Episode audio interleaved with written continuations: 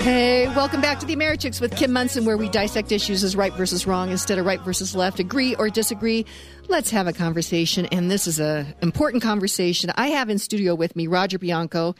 Uh, he is uh, a graduate of the Leadership Program of the Rockies class of 2014 and uh, that's LPR for short. You were a Defender of Capitalism finalist. That's a big deal. I was, yeah. Big, big deal. Didn't, didn't get the award, but I did uh, get into the finals. Yeah. Did you get a ribbon? Uh, no, I think. I don't think we did ribbons. Yeah, I think in the, day. only person that gets the prize is the one that wins, though, yeah, right? But Yeah. You were Steve. Steve DeRose. Got to give credit. I think it was Steve DeRose that got Defenders of Capitalism for my class. It's uh, it's actually um, it's a big deal to be a finalist because it is a group of 65 people that all have a, a great competitive spirit, if you will, and then also, uh, you know, really trying to, to think about what capitalism is. So that's a big deal. You are the founder and co-chair of the LPR Mentor Program. You're a member of the LPR Advisory uh, Council, and you are a former congressional staffer. So you kind of have a lot of experience. And property rights is something that, like, I mean, it it makes you you get really excited about it. You got to die on this hill. We've Yeah. got to die on this hill. Absolutely. Okay. Yeah. So we're going to talk about the Kelo case. Mm-hmm. And uh, it was uh, a movie a couple of years ago, The Little Pink House. So set it up for us. Okay. So uh, first thing, I almost started singing to Sweet Annie just reflexively because I love that song. That would have driven your ratings down through the floor. Oh, you're Uh, also I a had- I- musician. yeah, I play the drums, but don't sing. Um, but anyway, uh, so so the last time we got together, we talked about property rights in the American ideal, which which involves uh, property as something that is beyond your physical things. It's beyond your home, your land, your car, the, the things that you have that are tangible and you can touch. Gets into your intellectual property, the things you think, the things you produce with your mind, as well as your religious freedom. And, and Madison was very particular in the late 18th century to write in his uh, essay Property about um, as, that a man has particular or peculiar right in his religious expression, right? So th- these are, that that's what property is in the American ideal. Now here comes Kelo, and and it, I'll go through the history a little bit of how uh, the Fifth Amendment has been interpreted. But here's Kelo. Yeah, and it's. Suzette Kelo. Yeah, Suzette Kelo. So, City of uh, New London, Connecticut, in 2000 approved a development plan which would involve eminent domain takings of over, actually, I think 90 properties. And 83 of them went along, quote unquote, voluntarily, but not necessarily voluntarily. And seven of them held out, including Suzette Kelo. Now, her and her family had lived in that home for generations. Uh, the fundamental issue here is whether the taking of the seven contested properties, and really, I think the whole all 90, um, is allowable under the quote unquote public use takings clause of the Fifth Amendment of the Constitution as applied to the states through the 14th Amendment. So let's see if I can find it here. The Fifth Amendment to the Constitution, um, double jeopardy, a lot of things in here, but the last line says, uh, nor be deprived, no person shall be yada yada, nor be deprived of life, liberty, or property without due process of the law, nor shall private property be taken for public use without just compensation. So those are the words at the crux of this for public use. The Connecticut Supreme Court ruled that it was constitutional, that, that what the city of New London did was constitutional because the project would have created a thousand plus jobs and had and, and would have revitalized that local community. So this kind of falls under the blanket of economic development and, and many who have a broad interpretation of that public use clause say that's legitimate, that's constitutional. But many who do not have that broad interpretation um, do uh, believe that it was not constitutional. So, what uh, Suzette Kelo and her supporters did was they appealed to the Supreme Court of the United States. Now, the Supreme Court actually, in June of 2005, upheld the Connecticut ruling by a five to four vote. So here we are, June of 2019. We're at the 15 anniversary mark of this decision.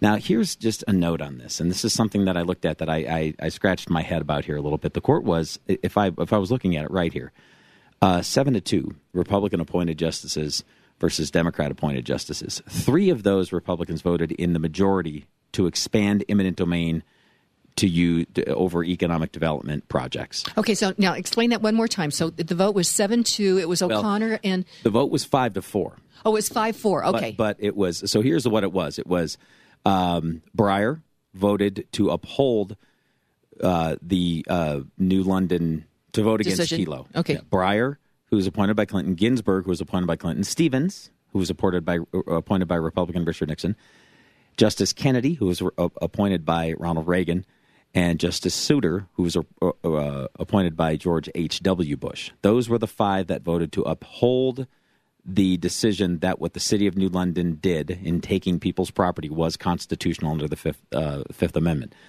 Now, to overturn it, Rehnquist, Thomas, O'Connor, and Scalia, all appointed by Reagan, with the exception of Thomas, who was appointed by uh, George H.W. Bush. Now, um, two points on this. One, all of those Republican presidents, Reagan, Nixon, I think I wasn't I wasn't alive when he first ran, but I was alive when he second ran, but I don't remember. And H.W. Bush, I, I'm sure all campaigned as appointing strict Constitutionalist. constitutionalists to the bench, and we could we cannot legislate from the bench, and so on and so forth. We had a and we had an overwhelm. We the the uh, constitutionalists quote unquote had an overwhelming majority on the Supreme Court, and they still they still expanded the, the, the public use clause under the Fifth Amendment to allow for essentially what you'll hear in the uh, dissensions that I'll go through uh, cronyism. That's that's basically what this is. It's an allowance of cronyism under the Constitution and a devaluing of the very property rights that we talked about on the last show.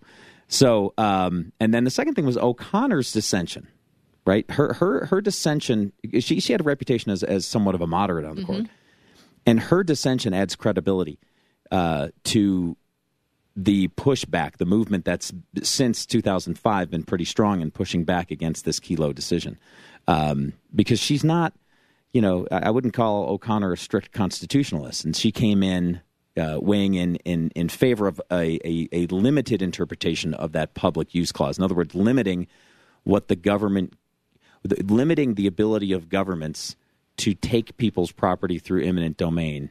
And it, really is that the just compensation part is not the issue. The issue is public use and what is that. And so there are a lot of implications, but um, Okay, now uh, uh, we're going to go to break here in just a minute, but you mentioned economic development. And we see so many politicians that tout, uh, hey, I, brought, I, I was part of this deal that brought all these jobs to this community. Um, but in doing so, typically that big business gets some kind of tax break or they may get a kickback on the tax revenues or Correct. and so how first of all is that fair that so they're saying if if I don't have to adhere to so many rules and regulations or if the taxes are lower then I can do business in your community well duh how about if there are not all these rules and regulations and for the little guy and you lower taxes for him or her Right. how about that's a good idea and so under this guise of economic development they're bringing jobs to quote unquote our community. I remember, uh, I want to say it was like VF Corp. Uh, there was an economic development deal that uh, I think they brought them to Denver, uh, but they're the parent company of, uh, uh, of uh, I think they. Um, manufactured socks like in one of those smaller uh, smaller counties here in Colorado I want to say it's up in Steamboat Okay. and so those jobs were taken from Steamboat and brought over here Right. and they were done via uh, uh, kind of cronyism. Well, yeah. It, it, it- so it, that's there's a professor uh, from George Mason University, Ilya Somin, S O M I N. If anyone wants to get caught up on this, he he has a great uh, lecture on YouTube called "The Grasping Hand: Kelo versus New London and the Limits of Eminent Domain." Now, what he says along these lines is that um, the justification for economic development winds up being what, what, what this is. There's actually bipartisan opposition for, for, for property takings, but this so this is not necessarily a Republican versus Democrat issue. There's people on the left and the right who think that this kind of thing is wrong. Okay. what it is is it's a and this is the way that that Justice O'Connor looks at it: a powerful uh, powerful moneyed interest versus the powerless. It's very difficult for people. Um, economic development's a wonderful thing, you know, and I, I think if you're if I mean my personal opinion, if you if you if you say I'll give you a tax break or I'll cut your taxes for five years or I'll, I'll, cut the regulation or I won't make you plant fifty trees or whatever it is, you know, that's kind of an acknowledgement that that stuff is a uh, a, a block. It, it's something that prohibits economic development in your backyard. So why not just do away with that stuff permanently? Kind of what's happening in the state of New York. But um, with with Kelo, um, I'll go through. I'll go through. I know we got to take a break, but I'll go through uh, O'Connor's uh, dissenting opinion Okay. and Thomas's dissenting opinion because um, they were fascinating, very well written, um, and and that that'll give more light on this this thought, Kim, that you just brought up about how economic development. Professor Somin says that something that was very interesting. He observed all these takings and what happened to these communities after. Found out one economic development is, is anemic. A lot of these projects don't happen. In fact, to my knowledge, to date, there's nothing been built on the, the Right. land that, for the, That's in the Kelo case. That's my understanding. He says that the feral cats are the ones that have gotten the most use out of out of all this uh, out of the takings there. And then he says, secondly, what happens is these dislocated people leave, and oftentimes what they do is they leave the city, they leave the community, they leave the congressional district. Just had Casper here. They leave the congressional district, they leave the state senate district, whatever it is. So they can't. And, and the memories of everyone else is short, so there's no accountability. When it comes time to quote unquote kick the bums out for kicking people's out of their home, those meant the memories of those people are either they're out of the district or the other citizens who stay just have a short memory. And people kind of get used to having a nice little quaint downtown area, even though Suzette Kelo got kicked out of her home unjustifiably. Okay. so that sets it up. We're going to go to break. Roger Bianco is in studio. We're talking about property rights, Kelo, eminent domain, the Kelo case. We, we will be right back. Thrilled to have in studio with me uh, guest Emeridude Roger Bianco, uh, LPR class of 2014, Defender of Capitalism finalist, founder and co-chair of the LPR Mentor Program. You're on the advisory council for LPR. You're a former congressional staffer, and uh, you property rights. You said this is the hill that we have to die on. Gotta die on this one because Oh, okay. it goes deep. It goes deep and long. So, talked about the the Kelo case, and and really the uh, the first you had I had been exposed uh, deeply to the Kelo case was in leadership program of the Rockies. They they take a day and they talk about when it is it right to violate property rights uh, or right to violate rights, and they, t- they discuss property rights. And then Dr. Tom Krannawitter expands property rights beyond the physical, which is what we've done here. Um, so go to leadershipprogram.org to get information on that the implications on this. And so th- there's actually a history. That, that this has been Professor Somin in his talk says that a lot of legal scholars were actually surprised that the Supreme Court took the Kelo case because there's a long history of precedent, and it, it, it's actually uh, it illustrates nicely the the the the, the move leftward, the the move towards using government to do things like quote unquote economic development, and as if unless government doesn't do it, it won't get done, right? I mean, it doesn't. If government doesn't do something, it doesn't mean it won't get done. I mean, the American people are industrious, and tr- trusting them is a, is a critical part of this. But um, so the the public public use is the is the idea, and there's a narrow interpretation of the Fifth Amendment, the public use uh, clause versus the public versus, public purpose.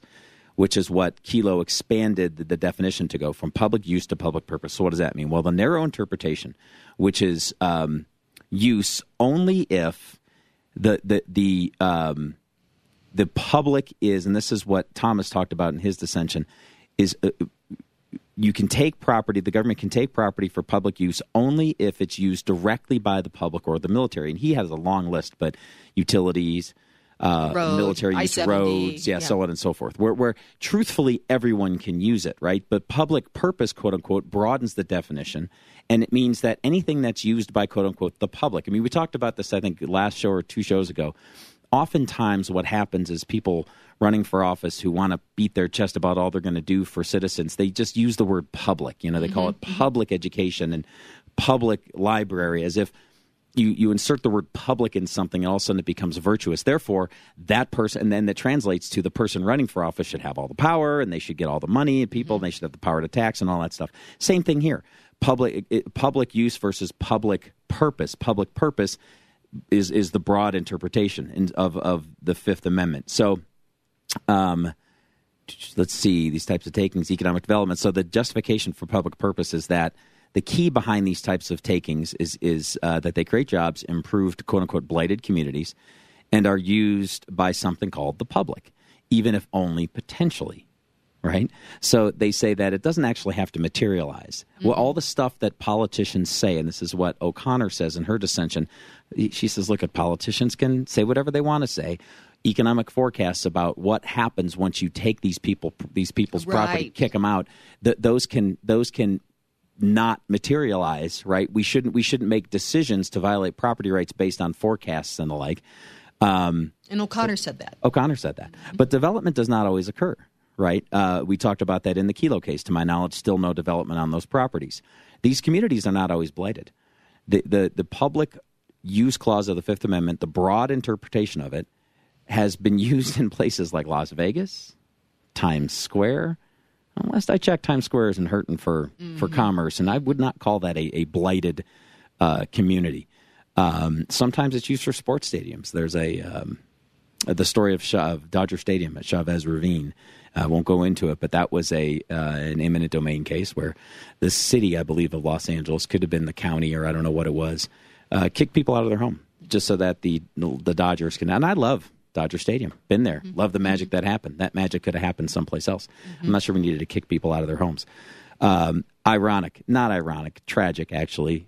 Uh, Professor Somin says uh, the people hurt most by these takings for quote unquote public use under or public purpose under the broad interpretation are those who are the poorest, least connected, who are dislocated. They often move outside the community, and then again, they can't vote the bums out, so there's no accountability. So the the broad interpretation of the Fifth Amendment public use takings actually broadens it for public purpose, which means you can take property.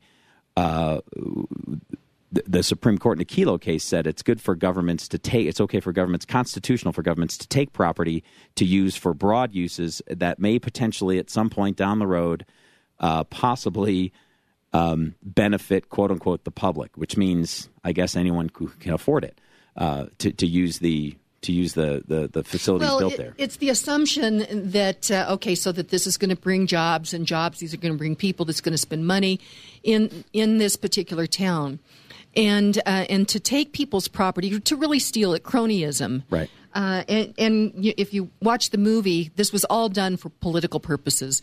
And uh, Dr. Krannawitter has said that in politics, it doesn't matter what the results are. Right, It right. just matters what they say. So in this case, they actually went in and they bulldozed these people's That's homes. right. That's right. And they took them. And that has got to be.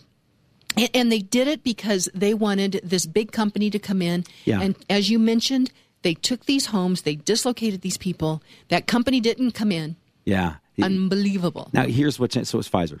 Uh, here's what here's what uh, Justice O'Connor said in her dissension, and then we should talk about maybe next time the narrow interpretation.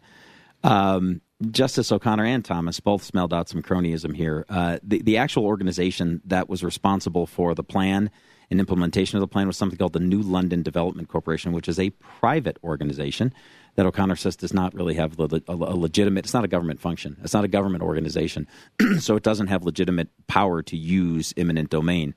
Um, she, uh, the project was going to benefit Pfizer, um, but it also had pet projects, including an Italian drama club. My last name ends in a vowel. Italians do not need a club to be dramatic. We are dramatic all the time.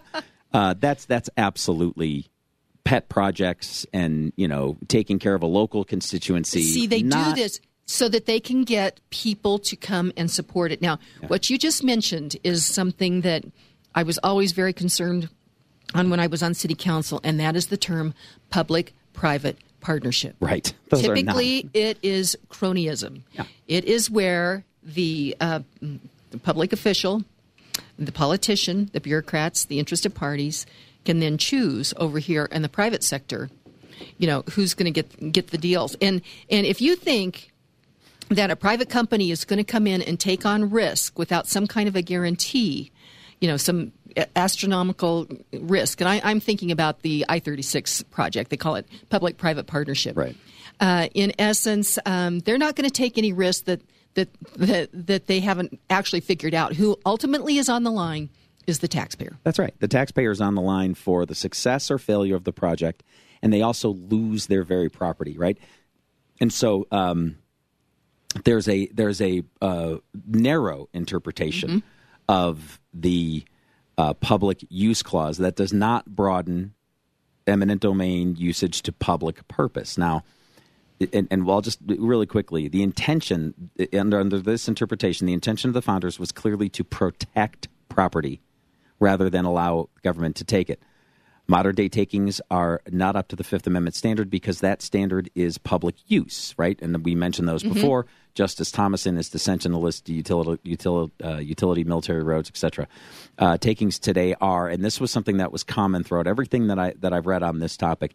Takings today are in reality, open quotes, taking from A to give to B for the benefit of B, which is usually a private moneyed interest.